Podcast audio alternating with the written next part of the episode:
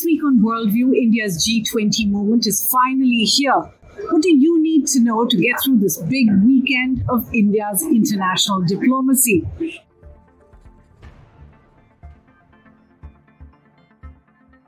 Hello and welcome to Worldview at the Hindu with me, Suhasini Haider. We're actually at the International Media Center in the Bharat Mandapam complex, which is the main venue for the G20 summit, the 18th G20 summit in India. Up ahead, we're going to tell you about just who's coming, what's on the agenda for talks, and what are the main takeaways that New Delhi is really hopeful of.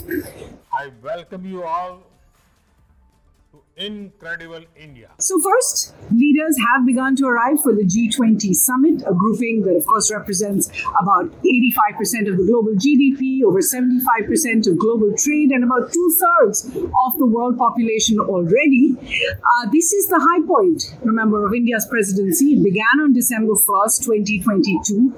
Um, but this, uh, the summit, is really the main, uh, the main event for it. While they're here for the for the world's top 20 economies, 19 countries, and the European Union. That's uh, the composition of the G20.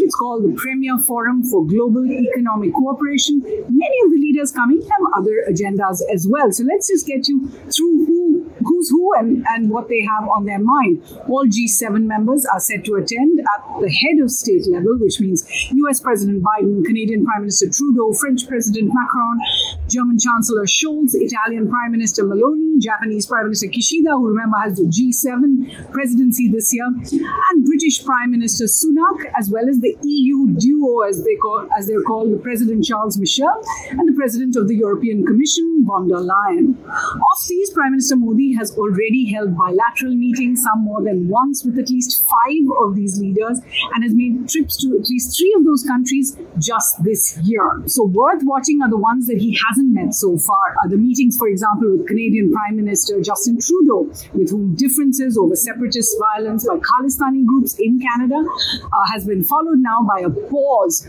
on the free trade agreement talks. This pause put in place by the Trudeau government quite recently. So they have much to talk about. British Prime Minister Sunak, Rishi Sunak, is the first British Prime Minister of Indian origin. He's also here to discuss a UK India free trade agreement. And whatever he says there will be significant. Remember, this agreement was nearly done a year ago, but it continues to be uh, wrapped up and it is at, uh, uh, on the issues like services agreement, trade in certain areas between the two countries. Um, so, what happens between Prime Minister Modi and Prime Minister Sunak will be important to see whether this particular FTA goes through. Remember, there are also FTAs with Australia, with the Gulf, uh, with the EU, all that hang in the balance. Then all Quad members will be here, and Prime Minister Modi will want to discuss, in particular, India's turn to host the Quad in 2024. Now, sources are saying actually that India would like all three of the Quad uh, leaders to be here in January, perhaps even as chief guests at Republic Day. While they may not all be able to do that, remember, Jan 26 is actually Australia Day as well. Uh, it is worth watching whether they will come just before Republic Day and some will stay on. From the Indo Pacific region, the South, Pres- uh, South Korean President Yol is also arriving in Delhi. All BRICS members are in G20. So if the first batch is the is the G7, then you have uh, the other prime ministers who are worth watching who are discussing FTAs. All BRICS members, remember, are members of the G20 as well. And Prime Minister Modi, of course, just went to South uh, South Africa a few weeks ago. He attended the BRICS summit there, hosted by South African President Ramaphosa. However, out of the BRICS grouping, Russian President Putin, Chinese President Xi will not attend the summit, and that's been the big news this week. Uh, they're sending Russian Foreign Minister Lavrov and Chinese Premier Li Qiang in their place, respectively. Now, Putin has missed the G20 for at least three years now, and he called Prime Minister Modi to explain his absence. But Xi Jinping is a more interesting case because he has never missed a G20 in all his time, even in 2021 when he was uh, not able to travel due to COVID. He attended the Rome summit virtually. So, not coming uh, for the India G20 summit is definitely a statement. Uh, the no show by the Chinese president, of course, sends a clear signal about the state of India China bilateral ties. The 2020 military standoff still continues between them, and of course, there's a new furor this week over China's map, and Worldview spoke about that in its last episode. Next, uh, from BRICS is the Brazilian president, Lula. He's coming despite a hip injury. Uh, now, his is an important visit.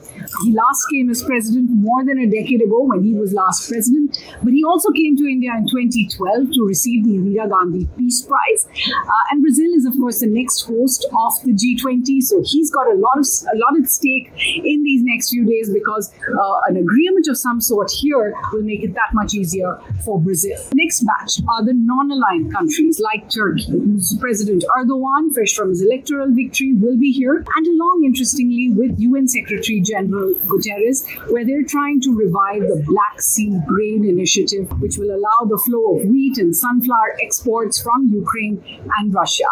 From this non-aligned bloc, there's also uh, Argentina's Fernandez, and then, of course, Indonesian President Widodo, who last year as G20 president was able to forge a joint declaration. He actually traveled to both Moscow and Kiev. And finally, there's Mexican President Obrador, who is not attending again, and and that uh, and that's and he's sending instead his economy minister. He often doesn't attend for the G20 summits. Uh, so it means that already about four leaders of the G20 grouping will not be attending at the head of state level um, in in India. A special guest, uh, supposedly, is Saudi Arabian Crown Prince and Prime Minister Mohammed bin Salman. He's going to come actually for a state visit on Monday. He's also expected for the G20. But remember, MBS, as he is known, was due to visit India before the Bali G20 and then cancelled at the very last hour. While he's here, he will want to discuss a number of things, but also specifically the infrastructure and road and railway development projects in region, which are part of the new quad that Saudi Arabia has formed with the US, UAE, and India.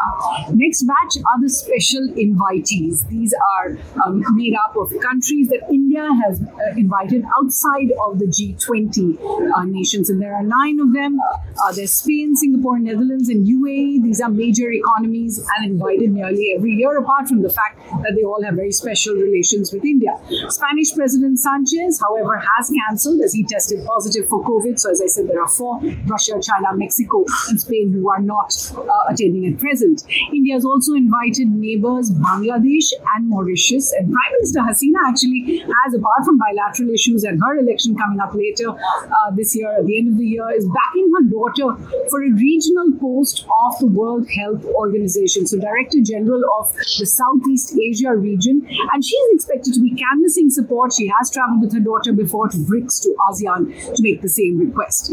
Also, there will be the WHO chief, Tedros Ghebreyesus, uh, who will be at the event as well. It'll be interesting because standing against Sheikh Hasina's daughter is actually uh, an assistant of Tedros. Egypt, Nigeria, and Oman have also been invited. And these are all special friends of India's. Finally, there is the African Union and its president, Azali Assoumani, uh, who will be here for the summit, is, is, is here for the big moment as AU actually awaits a final decision at the summit on the membership of the African Union for the G20. It's been pursuing it for years. This year, Prime Minister Modi actually took it up with a letter he wrote to all G20 leaders. The membership certainly has the backing of the whole grouping. We'll tell you a bit, more about that in just a bit. So, what are the key takeaways that India is really hoping come through by the end of the summit on Sunday? Uh, one is the joint declaration. Of course, every G20 thus far has had a joint statement, and Indian negotiators are really trying hard to ensure this is not the first G20 to end without a leader's declaration. The main sticking point, as has been reported for months now, is over two paragraphs called the Bali Paras. Um, and they relate to Ukraine. Russia doesn't want the language that criticizes its invasion of Ukraine. China actually doesn't want any geopolitical issues. So, paragraph 6 in particular has been the site of a lot of consternation between the two sides. Uh, apart from Ukraine, there is a divide between the G7 and the developing world over climate change, over climate financing, phasing out of fossil fuels, whether to turn them coal or all fossil fuels. These are all areas where there have been differences in the Sherpa negotiations. Unlike Indonesia and um, uh, Indonesian President Jokowi, uh, remember Prime Minister Modi has also chosen not to travel to either Kiev or to Moscow ahead of the summit and has not, India has not invited Ukrainian President Zelensky to address the G20 ahead of the summit. That's been a, a sore point because the G7 had hoped he could attend or at least address the G20 virtually the next big takeaway. So, joint declarations one, the second is the African Union membership, and this will really be a defining moment for the G20, which, uh, which really hasn't inducted new members in its history of nearly 25 years.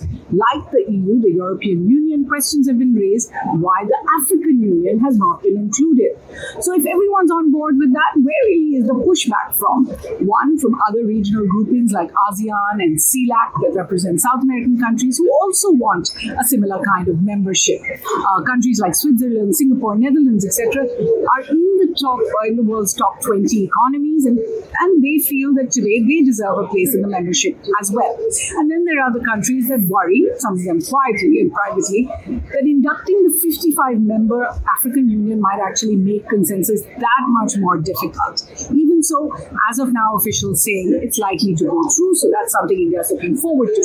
The third takeaway for India will be on the global south. India hosted the first Voice of the Global South conference to take into account the developing world's priorities on economic issues, and this was really a first. Uh, then there are issues like climate change, health, digital public infrastructure, a biofuel alliance, regulating cryptocurrency. These are all areas where India has a very specific sort of um, uh, position, and they want to make their mark in the declaration or at the summit on those. Uh, there's some pushback as well, particularly from China, on the specific Indian language insertions uh, like Vasudhaiva Kutumbakam, millets, uh, lifestyle for environment, and many of these terms may not actually make it in, or Maharishi millets as it's called, may not actually make it into the final communique. The fifth takeaway is the democratization of the G20 pro- process. And the government has really called this the people's G20 uh, because it has taken what used to be a fairly staid and boring conference and given it color and diverse flavors, holding 200 meetings in about 60 cities across the country. So that is definitely a takeaway India hopes that the world will take forward now because nobody so far has been doing this of holding the meetings outside a specific, uh, a specific city. Uh, next is the takeaway of the Black Sea Grain Initiative. Uh, and this will be an outcome really on the sidelines of the G20 summit. It's not in the agenda. If UN uh, Secretary General Guterres, Turkish President President Erdogan are actually able to convince Russia and, G- and G7 countries to revive the initiative. It's called BSGI uh, from last year. Basically, that would allow Russia more access to the financial system, allow Russian exports out, and in return, it would lift the blockade on Ukrainian ships that are carrying grain. Remember, Russia and Ukraine actually combined account for about 21% of global grain trade. Finally, there is this the G20 venue venue itself uh, that the government wants to showcase with the construction of a 3,000 crore rupee uh, main Bharat Mandapam, as it's called, which will house all the meetings and also have the main banquet, which has been hosted by President Murmu. Now, there have been construction delays, uh, those have been an issue. And while India originally began making the venue in 2017, uh, it was due to hold the G20, remember, in 2021 to begin with. Then it swapped out twice with Italy and then with Indonesia to hold it in this year, in 2023. And many, of course, are pointing out that it seems no coincidence that there's a political timing just ahead of the next general elections in India. So, what's worldview's take on the weekend ahead? While the G20 is held in some member country each year by rotation, India faced many specific and special odds during its presidency, from the economic crisis and the COVID pandemic, the continuing Ukraine war, uh, with more entrenched positions this year from Russia and China than we had even seen last year, and India's bilateral issues with China at the line of actual control. It has countered many of these by original thinking, uh, bringing back some of its older policies on the importance of the global south, for example, to make its presidency truly unique. However, it is the need to build consensus amongst the global economic elite at the G20 gathered here this weekend and to forge a leader's declaration that will really test the mettle of the government the most and where New Delhi actually could truly make its mark. So we're going to bring you lots more on the G20. Do log into our website www.thehindu.com. Before I go, I'm going to get you some reading recommendations. Many of these books I've spoken about before, but now's the time to read them if you haven't. G20 at 2023, The Roadmap to the Indian Presidency by V. Srinivas at the top of that list. Uh, India and the G20, a more recent book, Legacy and Prospects for Multilateralism Amidst a Poly Crisis. This is by Patrick Bond and Sonal Raghuvanshi and really looks at some of the financial accountability aspect of the decisions. A third book, 20 Years of G20 from Global Cooperation to Building Consensus. This is edited by Rajat Kathuria and Pratik Kukreja. And another book, uh, which is also edited, Essays, India and the G20, Rule Taker to Rule Maker, edited by Manjeet Kripalani. Uh, finally, a few other books I thought may be interesting, and this book really stuck with me, Economic Weapon, The Rise of Sanctions as a Tool of Modern War. This is by Nicholas Mulder, and a really, really good read. Uh, another book on Ukraine in particular, uh, since it is at the center perhaps of the impasse here, is The Russo-Ukrainian War. It came out this year, The Return of History by Sergei Plokhy, and it's well worth a read. I've spoken about Plokhy's books before on Ukraine in particular. Uh, another book, if you haven't read, which is great fun, it's from 2010 to be honest, so real crystal ball gazing, called The Next Hundred Years, a forecast for the 21st century by George Friedman, and it includes very startling sort of predictions, including that the US's main challenge will come from Russia, uh, not from global jihad in the next century. Uh, finally, this book, if you haven't read already, uh, The Age of the Strongman, How the Cult of the Leader Threatens Democracy Around the World, and this is by Gideon Rachman. So there's lots to read, but a lot to see this weekend at the G20. We'll keep getting the, the latest updates from here, uh, and do log in to the Hindus website as well as like our YouTube channel, uh, subscribe to the Hindus YouTube channel, and join us again from the team here. Thanks for watching.